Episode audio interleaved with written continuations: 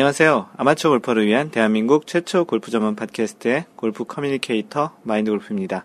3라운드 제 16번째 샷 시작합니다. 마인드 골프 팟캐스트 애청자 여러분, 지난 한 주도 즐거운 골프 라이프를 보내셨는지요? 그 요즘 날씨가 추워서 그렇게 골프를 많이 치지도 못하는 시기인 것 같습니다. 게다가 또 연말이기도 해서 각종 모임과 뭐 이런저런 그 또 연휴를 볼 가족들과 보내기 때문에 평상시보다 뭐 스크린 골프도 자주 못 치지 않을까 싶기도 하고요. 또 반대로 또 이런 회식이나 그런 자리가 많으니까 스크린 골프 같은 경우는 또 치는 날이 있을 수도 있겠네요. 마인드 골프가 지금 녹음하고 있는 오늘은 12월 26일입니다. 그 어제가 크리스마스였었고요. 이제 2014년도 일주일 정도가 남은 시기입니다. 아마도 다음번 녹음이 2015년의 첫 번째 팟캐스트가 되지 않을까 싶고요. 조금 일찍 녹음을 한다면 2014년에 마지막 팟캐스트 녹음이 될 것 같기도 하고요. 아직 그 스케줄이 또 어떻게 될지 몰라서 뭐라고 딱 단정져서 얘기하기는 좀 그렇습니다. 어, 요즘은 뭐 골프 투어에서도 뭐 대회들이 없고 연말이기 때문에 선수들도 이제 가족들과 또 이렇게 휴식을 취하는 그런 시기라서 골프 관련한 소식들은 그렇게 많지는 않습니다. 하지만 뭐 골프의 2014년 동안 있었던 그런 일들, 그런 것들과 관련한 소식들이 좀 있긴 한데요. 어, 그러다 보니까 뭐 골프 중계도 없어서 그렇게 조금은 좀 평상시보다는 골프를 뭐 많이 보지는 않는 그런 시기인 것 같습니다. 어, 올 한 해도 뭐 아주 통상적이고 그냥 일반적인 얘기지만 올 한 해도 아주 잘 마무리 하시고요. 즐거운 연휴가 되시길 바랍니다. 마인드 골프는 지난주에 이제 라운드를 한번 갔다 왔는데요. 그 같이 갔던 동반자 중에 한 분이 홀인원을 했습니다. 어, 마인드 골프도 홀인원을 한번 해봤는데 이분도 이제 한국에 계시다가 미국에 이제 출장을 오셨다가 이제 같이 골프를 치게 됐는데 어, 같이 치는 중에 이제 파 three에서 이제 홀인원을 했는데요. 어, 마인드 골프도 예전에 홀인원을 처음 했을 때 그 홀이 바로 벙커 뒤에 있어가지고 홀이 정확히 보이지 않아서 공이 들어가는 걸 못 봤는데 이분도 이제 네 명이 같이 치는데 아, 정 다섯 명이 쳤구나. 그 미국은 다섯 명도 가끔 플레이가 됩니다. 다섯 명이 쳤는데 그 중에 이제 두 명이 홀 쪽으로 아주 잘 날아갔었어요. 그래서 마인드 골프 공은 약간 홀에서 조금 오른쪽으로 갔었고 나머지 두 분은 그린 쪽으로 안 가고 해서 이제 그린 쪽에 이제 공이 세 개가 있겠거니 하고 이제 가는데 마인드 골프가 제일 앞으로 갔었거든요. 그린에 분명히 마인드 골프 공은 이제 약간 홀의 오른쪽이니까 어, 저 공은 내 공이구나라는 생각을 했고 나머지 두 분 공은 그 핀 쪽으로 이제 거의 곧바로 날아가서 두 개가 있어야 되는데 공이 하나가 없어서 어, 혹시 들어간 거 아닐까 하고 이제 홀 쪽으로 이제 천천히 걸어가는데 홀 안에 딱 있는 거예요. 그래서 이 공 누굴 거냐고 했더니 이제 그분 공이었습니다. 굉장히 기뻐하셨고요. 마인드 골프도 같이 동반한 사람으로서 굉장히 그렇게 이제 동반자가 홀인원을 하는 건 처음 봤었거든요. 그래서 이제 굉장히 좋아하고 또 미국 골프장은 이제 홀인원 했다고 그 클럽하우스에 얘기를 하면 뭐 미국은 캐디가 없으니까 뭐 누가 이렇게 그 증인을 서거나 그런 건 없고 그냥 믿는 거죠. 그래서 홀인원을 했다고 이제 클럽하우스에 얘기했더니 그 자리에서 이제 프린트를 해서 이제 증서를 줬습니다. 그래서 그분은 한국으로 이제 가시면서 굉장히 큰 선물을 받았다고 굉장히 좋아하셨는데요. 홀인원 한 사람도 뭐 기분이 좋다고 하지만 보통 같이 동반한 사람도 같이 그 기운으로 좋은 일들이 좀 많을 것 같은 굉장히 좀 기분 좋은 라운드를 했다라는 이야기를 전해드립니다. 그래서 마인드 골프가 이 홀인원을 그 했다는 걸 봤잖아요. 그래서 이 팟캐스트를 통해서 여러분들에게도 좋은 기운이 많이 뻗쳐서 2015년에 여러분들의 골프 라이프에 굉장히 좋은 일들이 좀 많았으면 좋겠습니다. 어, 지난주에는 뭐 여전히 PGA, LPGA, 그런 골프 투어가 없었던 한 주여서 특별하게 전해드릴 이야기는 없지만 세계 랭킹은 간단하게 전해드리겠습니다. 그래서 남자 세계 랭킹은 그 10위권 내에서는 세르지오 가르시아와 저스틴 로즈가 각각 자리 바꿈을 해서 5위와 6위에 있고요. 어, 1위는 20주 연속 그 로리 맥길로이가 계속 지키고 있습니다. 2위는 그 스웨덴의 헨릭 스탠손 선수고 1위 로리 맥길로이가 2.91포인트. 지난주에 2.95포인트에서 조금 줄은 상태고요.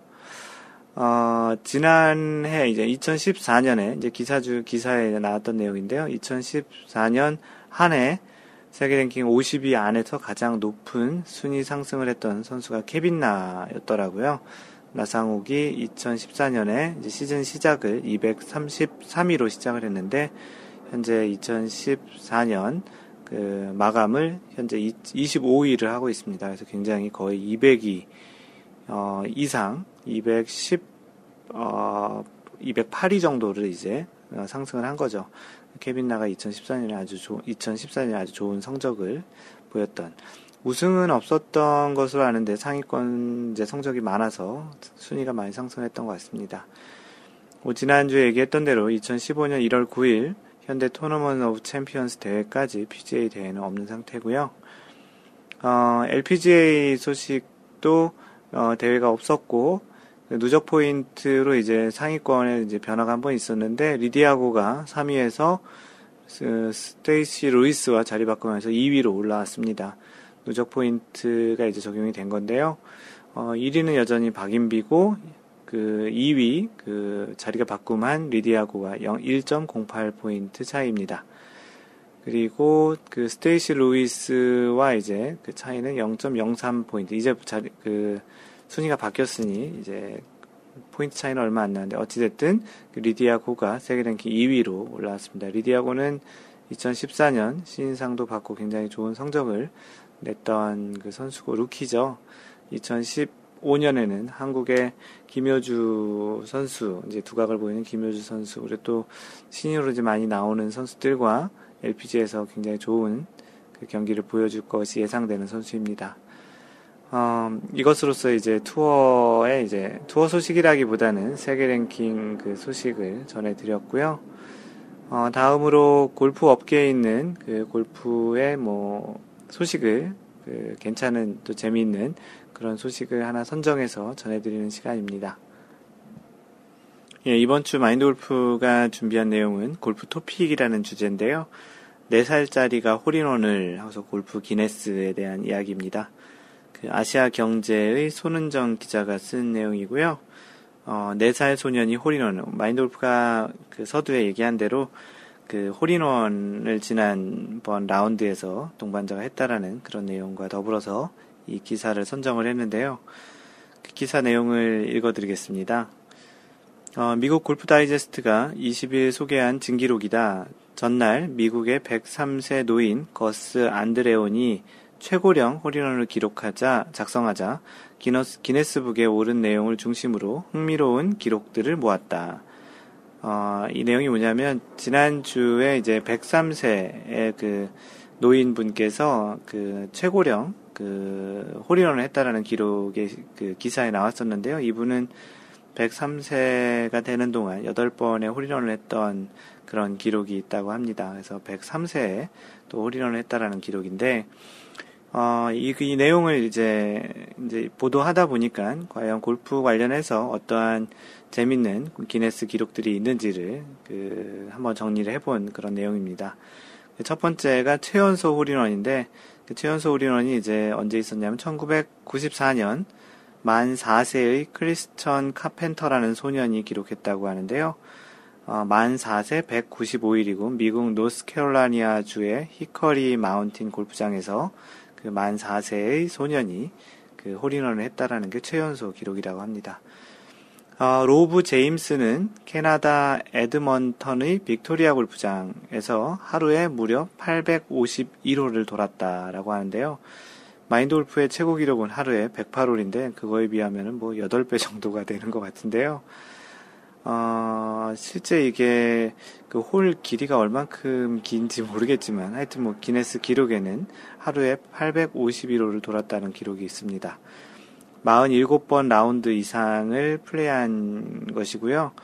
어, 한 라운드에 보통 4시간에서 4시간 반 정도가 걸린다는 점을 감안하면 납득하기 쉽지 않다. 지노 보날리라는 또 사람은 2011년 여름 일주일에 가장 많은 홀인 2,000홀을 소화했다고 합니다. 그 일주일에 총 2,000홀을 쳤다고 하네요. 한 라운드가 18이니까 10라운드 180 그리고 그 1000라운드면은 1800 홀이네요. 어, 대단한데요. 하여튼 참 진기록이 많습니다. 마인드 골프 했던 기록은 뭐 얘기도 못할 정도의 기록인 것 같고요. 어, 이 지노 보날리는 그러면서 이제 400, 493개의 버디를 솎아내면서 일주일에 가장 많은 버디를 잡은 진기록도 곁들였다라고 합니다. 대단하네요. 2000개 홀에서 대략 500개 버디면 어, 5, 4, 20, 한 4개 홀에 하나 정도의 버디를 했다라는 거니까 기본적으로 굉장히 잘 치는 사람이네요. 당연히 뭐 많은 홀을 돌려면 적게 쳐야 되는 게 뭐 굉장히 유리하니까 이런 걸 도전할 사람이면 당연히 꽤 골프를 잘 치는 사람인데 버디도 한 4개 홀에 하나 정도씩 하니까 굉장히 많이 잘 치는 사람인 것 같습니다. 어, 그리고 뭐, 캐시 위버와 조너선 위버 부부는 1년에 가장 많은 골프장을 돌아다녔다. 2008년 4월부터 이듬해 3월까지 449곳의 골프장, 449개의 골프장을 1년 동안 다녔다고 하네요. 이틀 사이에 무려 8개 나라를 돌아다니며 골프를 친 기록도 있다.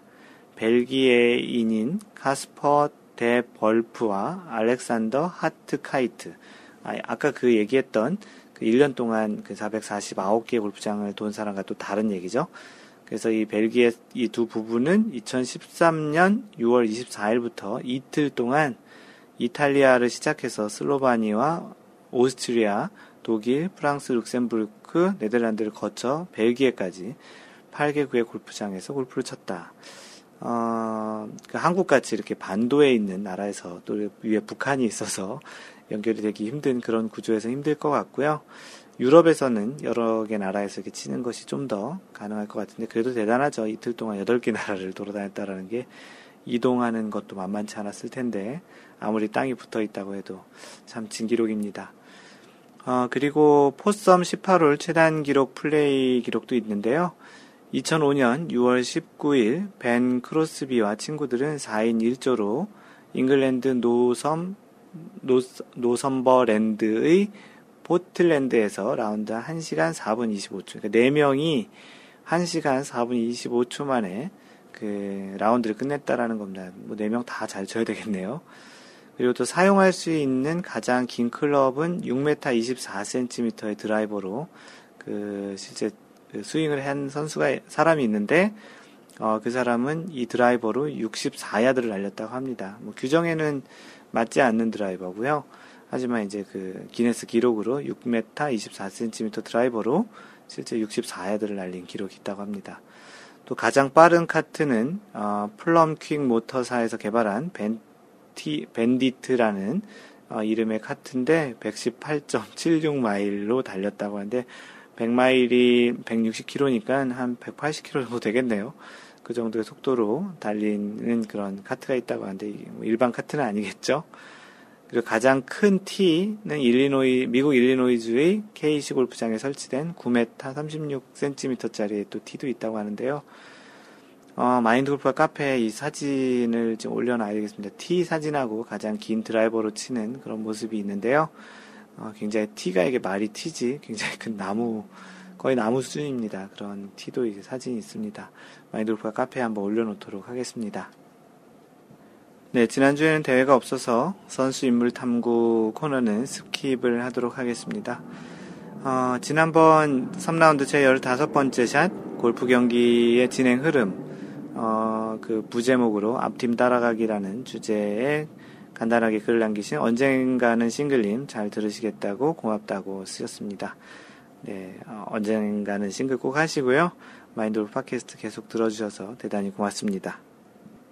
네, 카페에 인사 올리신 분이 계신데요. 아이디 오프닉스 님이시고요. 어, 안녕하세요. 이제 구력 7개월 된 생초보입니다. 마인드 골프에서 많이 배웠으면 하는 바람입니다. 좋은 분들과 같이 어울려 골프 실력도 늘었으면 합니다. 라고 글을 남겨주셨고요. 어, 이제 골프 시작한 지 올해 시작을 하셨나 본데요. 마인드 골프 카페도 자주 오시고 많은 분들과 소통하시면서 그 즐거운 골프 life를 보내셨으면 좋겠습니다. 오프닉스님 고맙습니다. 네, 다음은 배나온 천사님이 그 유튜브 동영상 하나 올려주셨는데요. 제목이 그 골프 선수들이 노는 법이라고 해서 예전에 마인드골프도 봤던 동영상인데 그 하나 둘 셋 넷 다섯 여섯 일곱 여덟 아홉 명 아홉 명이 그 이렇게 줄로 한 줄로 쭉 서가지고 퍼팅을 이제 한 홀 쪽으로 하는데 연속으로 공이 쭉 들어가는 그런 걸 도전하는 그런 동영상입니다. 그래서 아홉 명이 총 아홉 개의 공을 뭐 제일 가까운 사람은 한 1m 정도 되는 것 같고 제일 먼 사람은 한 뭐 7, 8m 정도 되는 것 같은데 그렇게 이제 바짝 붙어서 이제 한 명씩 공이 들어가면서 계속 공이 다 들어가는 그런 걸 하는데 이제 가장 멀리 있는 사람이 잘 쳐야 되겠고 이게 서로 공이 이제 또 부딪히지 않아야 되니까 속도감도 잘 유지해야 되는 아마도 뭐 한 번에 성공을 하진 않았을 것 같은데요. 어, 그래도 이제 그래서 그런지 이제 또 많이 실패도 했었을 것 같은데 그래서 그런지 성공하고 나서 굉장히 좋아하는 모습을 보이는 그런 동영상입니다. 그, 그, 이 홀이 하나인데 공이 아홉 개가 들어가려면 그 겸진님께서 이렇게 글을 얘기한 것처럼 공이 상당히 많이 들어간다고 하는데 이 홀이 조금 더 깊게 특수하게 파놔야 될 것 같다는 생각이 또 들기도 하네요. 그냥 공 아홉 개가 공, 동시에 이렇게 들어가기에는 일반 홀들은 힘드니까, 어, 어찌됐든 뭐 이렇게 이런 것도 뭐 골프를 잘 쳐야 할 수 있는 그런 놀이인 것 같기도 한데요. 또 재밌는 동영상 잘 봤습니다. 네, 마인드 골프가 올린 글인데요. 그 마인드 골프 아침에 산책을 하곤 하는데, 그 학교, 초등학교 근처에 편말에 이렇게 붙여놓은 편말의 내용을 마인드 골프 사진을 찍어서 올렸는데, 내용이 뭐냐면 학교 주변에서 하지 말아야 될 사항들을 그 이렇게 표지판으로 쭉 써놓은 내용들 중에 맨 마지막에 그 playing golf라고 써 있습니다. 그래서 학교에서 그 골프를 치지 말라고 이렇게 되어 있어가지고 문구가 재밌어서 사진을 쪄서 그 찍어서 올렸고요. 뭐 미국 골프장들은 보통 학교에 잔디가 깔려 있어서 그런데 실제 뭐 골프 친 사람 아직 보진 못했고요. 예전에 또 기억으로는 한국에서는 그 벙커샷 그 아파트에서 벙커샷 금지라는 팻말을 편말을 좀 본 적은 있었습니다. 그래서 그 사진으로 찍은 내용을 보면은 뭐, 뭐, 여기에 그, 그 뭐죠? 담배가, 담배 물질 같은 그런 것들을 사용하지 말고, 뭐, 개들과 뭐, 다른 동물들 이렇게 그 잔디에서 이렇게 걷게 하지 말고, 뭐 그런 것도 써 있고요. 뭐, 그, 쓰레기 같은 거 버리지 말라, 뭐, 건물에 올라가지 말라, 이제 뭐, 스케이트보드 같은 것들, 뭐, 자전거, 이런 것들도 뭐 이제 위험하게 타지 마라, 뭐 알코올, 뭐술 같은 거 먹지 마라, 뭐 이제 그런 등등의 것이 이렇게 쭉 써 있는데 그 중에 맨 마지막이 이제 골프를 치지 마라라고 되어 있습니다. 그래서 이제 또 재밌어서 올렸고요. 어, 공 먹는 하마님께서는 어, 제가 전에 살던 곳에 공원에 퍼팅 연습 금지 팻말을 보긴 했었습니다. 라고 되어 이렇게 이야기했고요. 그 공원에 잔디가 아주 골, 아주 그 잘 깔려 있었나 본데요. 주구장창님은 골프에 환장한 사람들이 얼마나 많았으면이라고 했고요. 골프에 환장한 사람이 뭐, 뭐 땅도 크니까 한국보다 더 많이 있겠죠. 근데 뭐 여기는 뭐 골프장도 많고 자주 갈 수 있으니까 이렇게 학교에서 하는 이런 경우들은 많지는 않은 것 같고요. 예전에 한국에서는 그 고수부지에서 그 잔디밭에서 공 친다는 사람을 들어본 적이 있었던 것 같습니다. 네, 그리고 최근에 그 일반 주택으로 이사간 아이잭님께서 텍사스에 사시죠? 그분께서는 저는 집 앞에서 드넓은 잔디에서 슛게임 연습을 해보려고 했었는데 여기도 금지일려나요? 이렇게 쓰셨는데요. 그 마인드 골프에 살고 있는 이쪽 얼바인에는 그 집을 집 주변에 있는 잔디나 그런 걸 관리하는 게 이제 일종의 그 어떠한 한그 커뮤니티 관리하는 그런 곳이 따로 있어서 거기서 이제 잔디를 직접 관리하기 때문에 아마도 마인돌프가 사는 지역의 이 커뮤니티에서는 아마 못하게 할 것 같은데요. 뭐 아이쟁님의 집 앞은 집 앞에 있는 잔디를 직접 관리하신다면 아이쟁님은 직접 하셔도 될 것 같다라는 생각이 듭니다. 골프를 좋아하는 사람들은 잔디를 보면 항상 어, 뭐 골프를 먼저 생각하는 게 일반적인 생각인 것 같고요. 뭐 마인돌프가 야구장이나 그 축구장에 그 관람을 하러 가도 어, 골프와 관련한 야 저기서 치면은 어, 공 잘 칠 수 있겠다 그런 생각을 좀 더 먼저 하는데 일종의 병인 것 같습니다. 네, 다음은 그 공 먹는 하망님께서 올린 내가 나에게 주는 크리스마스 선물이라는 주제입니다. 어, 이번 한 주 크리스마스 시즌 어, 휴가를 맞아 늦게까지 마인드 골프 팟캐스트 청취를 하고 꿈에서도 수인 연습을 했네요. 예, 팟캐스트 열심히 들어주셔서 고맙습니다. 아, 그리고 아침에 눈 뜨니 제 관심 리스트에 올려놨던 물건이 경매 입찰 정보가 띡 치열한 경쟁을 뚫고 151불에 낙찰받고 배송료 12불까지 포함해서 모두 결제했습니다. 어, 이베이, 미국에 살고 계시진 않는데, 이베이에 이제 해외 배송, 해외 그 배송을 해서 이제 물건을 사시려고 경매를 했는데, 낙찰을 받으셨다는 그 내용입니다. 어, 물건이 뭐냐면, 마인드골프가, 마인드골프 샵에서 그 판매를 지금 하고 있는 보이스 캐디 그 스윙 스피드랑 뭐 공의 비거리 측정하는 그, 그 제품이고요. 어, 이 물건 오래전부터 눈독 들이고 있었는데 여기 여기서 이렇게 되었네요. 사실 제가 마인드 골프 카페를 찾게 된 계기도 이 녀석을 어떻게 하면 저렴하게 구매할까, 구입할 수 있을까 찾고 찾고 찾다가 공동 구매에 올라온 걸 보고 알게 되었거든요. 국내 해외 다 털어서 이곳 마인드골프 공동 구매보다 저렴하게 구입할 경로를 찾지 못하고 고민만 하고 있었는데 뜻밖의 경매 낙찰에 성공을 했네요. 어, 마인드골프 카페 그, 그 샵에서 구매를 해주시지 그러셨어요. 하여간 뭐 마인드골프 공동 구매보다 더 저렴하게 잘 구매를 하셨네요. 축하드리고요. 어, 경매를 하더라도 정상가에서 5에서 10달러 정도 차이가 나지 않고 경매가 이루어지는 게 보통인데 이번엔 크리스마스 시즌이 끼어서 완전 횡재했던 것 같습니다. 곧 도착할 붕붕이랑 이 녀석을 함께해서 스윙 연습을 열심히 해야 되겠네요. 룰루랄라라고 최근에 그, 그, 붕붕이라는 스윙 연습 도구도 이렇게 해외 직구를 하셨던 것 같은데요. 어, 이제 연습 도구가 다 잘 마련됐으니 이제 열심히 연습하시고요. 내년 2015년에 그런 성과가 잘 나왔으면 좋겠습니다. 공먹는 하망님 사연 올려주셔서 고맙습니다. 네, 그리고 크리스마스 시즌이라서 크리스마스 그 인사를 올리신 분이 계신데요. 샌디 골프님, 샌디에고에 계시는 골프님이신데, 골퍼 계신, 골퍼이신데요. 어, 마인드 골프연 분들 모두 행복한 크리스마스 되시기 바랍니다. 크리스마스가 지나긴 했지만 조금 늦게 그 소식을 전해드립니다. 한 해 잘 마무리하시고 내년엔 더 즐거운 골프 하세요. 여기 마인드 골프 카페도 많은 사연들과 함께 소통이 넘치는 공간이 되길 바랍니다. 저도 한 번쯤 더 들리고 글 한 개쯤 더 남기는 작은 참여 잊지 않겠습니다. Merry Christmas 하셨고요. 네, 마인드 골프 카페에 그 여러분들의 이제 사연들이 좀 많이 올라왔으면 좋겠다라는 서로 소통을 많이 했으면 좋겠다라는 이야기고요. 네, 마인드 골프도 이제 그렇게 많이 사연이 올라왔으면 좋겠고요. 많은 소통을 했으면 좋겠다 생각합니다. 그렇다고 뭐 그걸 강제로 하거나 어떻게 여러분들에게 이렇게 부탁을 막 드리고 그런 것보다는 자연스럽게 카페가 그 계속 굴러갔으면 좋겠고요.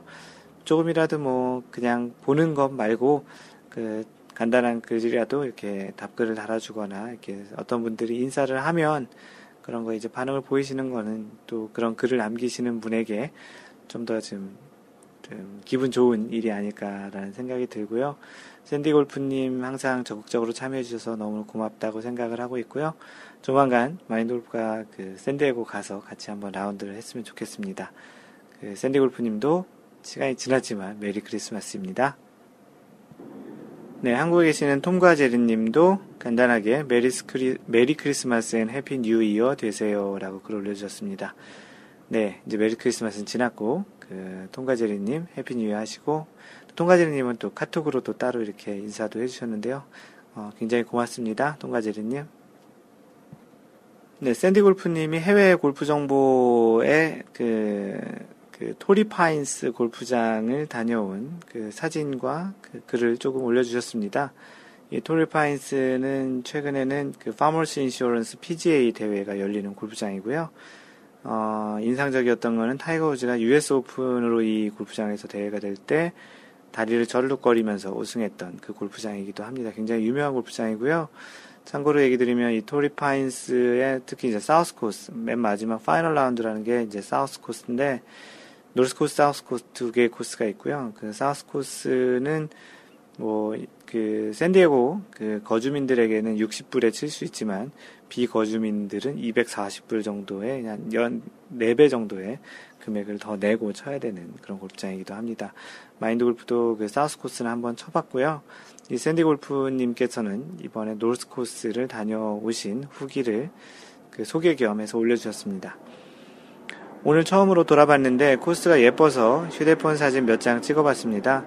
노스 코스는 전반 nine hole이 바닷가로 멋지고 후반 nine hole은 평범한 편이더군요. 평범하다고 해도 관리는 잘 되어 있습니다. PGA 대회가 다가와서 그런지 러프가 길어서 공 찾기가 매우 힘들었습니다. 어, 이 Farmers Insurance 이 대회가 2월 달, 2월 아니면 3월 정도에 열리니까 이제 조만간 이제 대회를 하도록 이제 관리를 해 나가고 있겠죠. 멀리서 아주 정확하게 방향을 보면서 눈도 안 떼고 걸어가도 공을 못 찾는 경우가 종종 있더라고요. 이 대회에 그 러프가 굉장히 길기도 하고 러프에 보통 들어가면 한타를 그냥 먹도록 되어 있는 그런 골프장이기도 합니다. 어, 그래서 사진하고 이렇게 태평양이 보이는 그런 그 전반 나인홀 사진들을 주로 올려주셨고요. 맨 마지막에 올려주신 그 파스리 홀은 굉장히 참 멋있는데요. 그 카페에 오셔서 꼭 이 사진 한번 보시기 바랍니다. 어, par three 홀이 참 멋진 것 같아요. 그 뒤로 보이는 티잉 그라운드 좀 더 뒤로 올라가 보면 절벽과 그 해안이 멋지게 펼쳐져 보입니다. 샌디에고 거주민이 아닌 외부에서 오신 분들은 125불, 노스코스는 좀 더 가격이 싸네요. 라고 들었습니다. 오후에는 더 저렴할 것 같은데 알게 되면 업데이트 하겠습니다. 그리고 나중에 사우스 코스 돌아보게 되면 다시 글 올려주셨다, 올려주시겠다고 하셨는데요. 어, 사진으로라도 굉장히 잘 봤고, 날씨도 굉장히 좋았던 것 같네요. 마인드 골프는 사우스 코스 쳐봤으니 다음에 가서는 노스 코스를 한번 쳐봐야 되겠네요. 어, 샌디 골프님 고맙습니다. 네, 골프를 Q&A에 겸진님께서 질문을 올려주셨습니다. 스코어 카드에서 DA란 어, 알파벳 D와 A, DA란 무슨 뜻인가라는 질문인데요. 제가 미국 분이 준 스코어 카드를 하나 갖고 있는데요. DA라는 항목이 있어요. 페어웨이 안착을 표시하는 것으로 전에 메모에 놨었는데요. 다시 생각해보니 우리나라에선 페어웨이 히트라고 보통 표시하거나 쓰는 것 같은데 DA라고 되어 있어 생각해보니 driver arrival 정도 될 것 같은데요. 미국에선 DA라는 표현을 더 많이 쓰나요? 그리고 driver arrival이 맞는 표현인지 궁금하네요. 라고 질문을 올려주셨습니다. 그 마인드 골프가 DA라는 항목을 스코어 카드에서 본 적은 한 번도 없고요.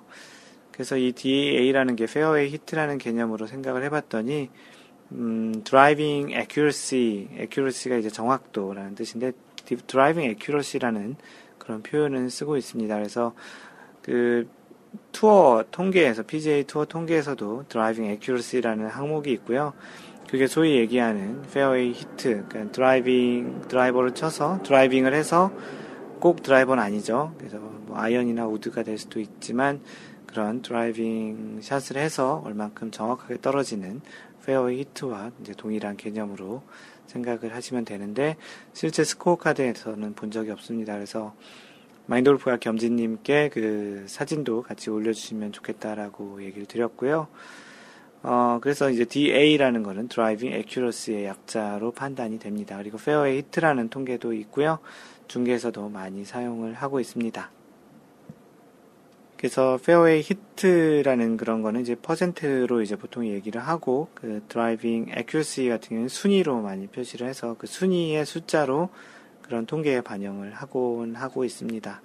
어, 그래서 참고로 그 골프 통계와 관련한 그런 링크를 마인드 골프가 그 댓글을 달아드렸고 그 내용을 보면 좀 더 driving accuracy에 대한 그런 통계에 대해서 좀 더 알 수 있을 것입니다. 겸진님 그 질문 올려주셔서 고맙습니다. 잠시 전하는 말씀을 드리면 마인드 골프가 직접 운영하는 골프 품격 반올림 마인드 골프샵 그러고 보니 마인드 골프샵이 올해 2014년 1월에 오픈을 해서 진행을 시작을 했는데요.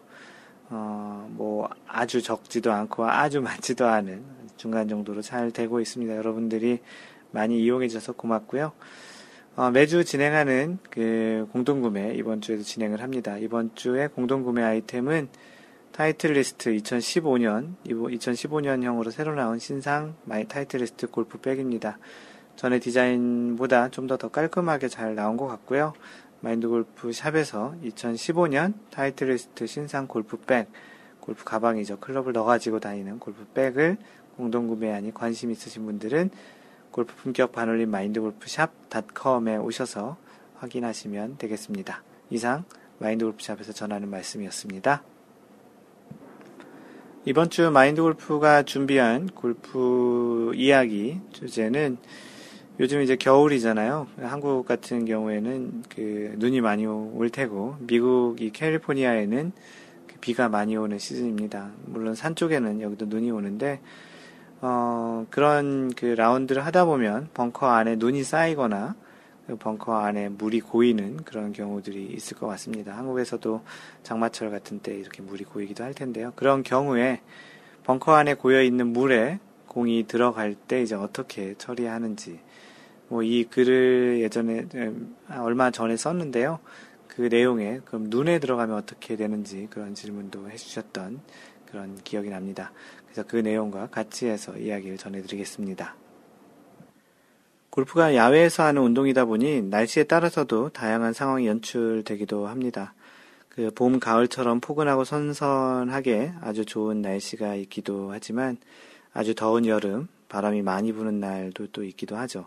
겨울에는 눈이 오는 경우도 있어서 필드에 눈이 쌓여 있기도 하고요. 한여름에는 비가 많이 와서 코스에 물이 고이는 상황이 생기기도 합니다. 골프장은 일반적으로 그 다른 지역과 달리 특성상 어느 정도의 비는 물이 배수가 잘 되도록 설계가 되어 있어서 아주 많은 비가 아니고서는 크게 골프장에 물이 고여 있지는 않은데요.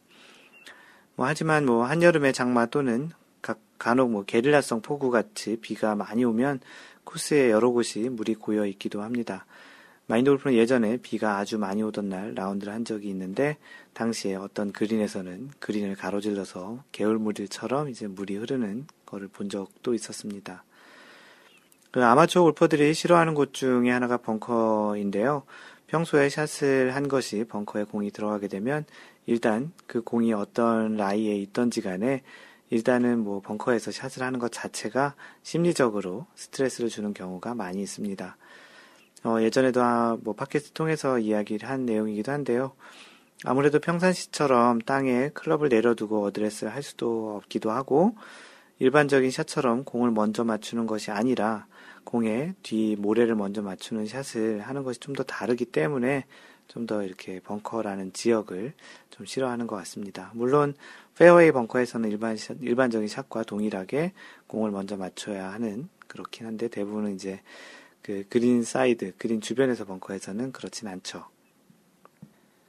이렇게 뭐 심리적으로 힘든 벙커 지역에 비가 많이 와서 물이 고이는 경우가 있습니다. 페어웨이와 러프와 같이 through the green에서는 그 물이 고이게 되면 캐주얼 워터 해저드로 규정을 적용받아서 구제를 좀 받을 수 있는데요. 어, 그 캐주얼 워터라고 하면 뭐냐면 그 발을 살짝 그 지면에 이렇게 딛고 있었을 때 물이 올라와서 그 스며드는 정도까지 되면은 그, 그 부분을 캐주얼 워터라고 합니다. 뭐 그렇지만 벙커는 이미 해저드 종류 중에 하나이고 벙커 안에 고여있는 물은 해저드 지역에 물이 고여있는 마치 워터 해저드와 동일하게 간주가 되지 않을까라는 생각이 들 수도 있기도 합니다. 그런 논리로 적용을 한다면 워터 해저드와 동일한 적용을 받으면 되지 않을까라는 그런 생각이 드는데요. 과연 이럴 경우에 어떻게 되는지 한번 그 알아보도록 하죠. 그래서 벙커에 물이 고여 있다면 또는 벙커에 약간 응용을 해서 그 눈이 쌓여 있다면 그런 케이스를 한번 보자고요. 이와 관련한 규정은 25조에 음, 있습니다. 1차적으로 벙커 안에 물이, 물이 고여 있는 상태는 비정상적인 코스 상태로 규정이 되고 이에 따른 룰 적용을 받는데요. 제25조가 비정상적인 코스의 상태 및 목적 외의 퍼팅 그린이라는 그런 내용입니다. 그래서 비정상적인 코스 상태라고 하면 캐주얼 워터, 어, 수리지 또는 구멍 파는 동물이나 파충류, 새들에 의해 코스상에 만들어진 구멍, 배설물, 뭐 통로라고 합니다. 간혹 그 개미들이 이렇게 그 흙을 파내서 구멍이 생기기도 하고 또 거기에 모래가 쌓여있기도 하고 두더지 그런 것들이 만들어 놓은 그런 것들도 다 비정상적인 코스 상태라고 하는 거죠. 그래서 구제는 이제 어떻게 되냐면 구제하는 부분 중에 벙커와 관련한 벙커 안에서는 어떻게 되는지를 이제 그 규정을 보면 이렇습니다. 볼이 벙커 안에 있는 경우 플레이어는 볼을 집어 올려서 다음에 한 지점에 드롭해야 한다. 그래서 두 가지 경우가 있는데요. 첫 번째, 벌 없이 어, 그 위에 일항에 따라서 그래서 위에 이제 그 어떠한 그, 그 룰이 있는데요. 그건 자세하게 얘기 드리지 않겠고, 벌 없이 그런 어떤 위치를 결정한 지점, 다만 다음의 경우에는 그 좀 제외를 하는데 가장 가까운 구제 지점은 벙커 아니어야 하며 그래서 어떠한 지점을 이제 결정을 하는데 중요한 거는 벌 없이 하되 벙커 안에서 그 지점을 이제 찾아야 한다는 겁니다. 볼도 벙커 안에서 드롭을 해야 한다라고 되어 있습니다. 그리고 완전한 구제가 불가능할 경우에는 홀에 더 가깝지 않고 그 상태에서 최대한 구제를 받을 수 있는 코스상의 일부 지점으로 볼을 놓여 볼이 놓여 있던 곳에 될수록 가까운 벙커 안에 해야 한다. 중요한 것은 벌 없이 하는데 어찌됐든지 벙커 안에서 구제 지점을 선택을 그 결정을 해서 거기다 드롭을 해야 한다는 것이고요. 이런 경우에는 무벌타이고요. 두 번째, 어, 1벌타를 받고 벙커 바깥에 홀과 볼이 놓여 있었던 지점, 놓여 있었던 지점을 연결한 후방 선상의 지점. 이때 그 지점이 벙커 후방이면 아무리 멀리 떨어져도 그 거리에는 제한이 없다라고 되어 있습니다. 그래서 벌 없이 벙커 안에 놓든지 벌을 한 타를 받고 벙커와 홀이 어, 놓여 있던 지점을 연결한 후방 아무 곳에서 이렇게 드롭을 하는 두 가지 경우가 있다는 것입니다. 다시 정리해서 얘기 드리면 벙커 안에 그 고여 있는 물은 캐주얼 워터로 적용이 돼서 비정상적인 코스로 간주가 된다는 것입니다. 그래서 이 경우에 구제를 받을 수 있는 방법은 1차적으로 물에서 자신의 공을 찾아야 되는 것이 맞고요. 만약에 못 찾게 되면 그것이 이제 lost 처리가 되는 거죠. 만약 찾지 못하면 lost 처리를 하고 만약에 찾은 후에 캐주얼 워터 적용을 받아서 그 벙커 안에 무벌타 드롭을 할 수도 있겠고 드롭을 할 때 만약에 벙커 안에서 할 수 없으면 만약에 하지 않게 되면 이제 1벌타를 받고 후방에다 한다라는 것이죠. 그래서 만약에 벙커 안에 못할 경우에 이제 후방에 이제 그 하게 되는데요. 일반적으로 벙커에서 드롭을 할 때는 벙커 바깥을 이제 나갈 수 없게 되는데요. 물론 이제 그 자신이 어떠한 그 선택 중에 가장 자신이 원래 쳤던 자리에서 치는 방법도 있기도 합니다. 하지만 기본적으로는 벙커 안에서 드롭을 해야 되고 만약에 이런 그 비정상적인 코스에서는 그 벌타를 한 타를 받고 바깥에 나가서 드롭을 할 수도 있다라는 그런 내용입니다. 그 서두에 얘기 드린 대로 한국에서는 겨울에 눈이 오는 지금 시즌 같은 경우에 라운드를 할 경우에도 있을 텐데요. 벙커에 이제 이런 고인 물처럼 어, 눈이 쌓여 있는 경우에도 어, 비슷하게 적용을 받습니다. 이 또한 비정상적인 코스 상태로 간주가 되고요. 어, 캐주얼 워터랑 동일하게 이제 적용이 됩니다. 다시 말해서 벙커 안에서 드롭을 하게 되면 무벌타이고 밖에서 드롭을 하게 되면 그 원래 공이 있었던 지점과 홀을 연결한 후방 거리와 상관없이 후방 쪽으로는 이제 드롭을 해서 1벌타를 받고 플레이를 진행하면 된다는 것입니다. 특히 요즘같이 이제 한국은 눈이 많이 오니까 그 코스 상태를 다 정리를 못해서 눈에 이렇게 박히게 되면 어, 벙커 지역 아니고도 다른 지역에서도 이제 그런 캐주얼 워터 같이 비정상적인 코스로 그 적용을 받아서 진행을 하면 됩니다. 그 코스상에 다양한 지역이 있고 날씨에 따라서도 또 거기에 우리의 스윙도 다양하게 변하기 때문에 너무나도 다양한 상황이 연출되는 그런 것이 골프의 특성 중의 하나인 것 같습니다. 네, 이런 경우를 대비해서 미리 이런 그 조금의 상식도 알고 있다면 좀 더 자신의 그런 골프 플레이에 좀 더 유리하게 상황을 해석해서 그 플레이를 할 수도 있다라는 그런 측면에서 이런 이런 간단한 그런 상식이지만 굉장히 유용하게 써먹을 수 있는 그런 상식을 이번 주에 전해드렸습니다. 네, 다음은 마인드 골프가 읽어주는 골프 룰북 시간이고요. 그 지금은 제 10조 플레이 순서에 대한 이야기입니다. 지난주에 플레이 순서 중에 매치 플레이에 대한 규정을 이야기 드렸고요. 이번 주에는 스트로크 플레이 10-2 스트로크 플레이에 대해서 이야기를 전해드리겠습니다.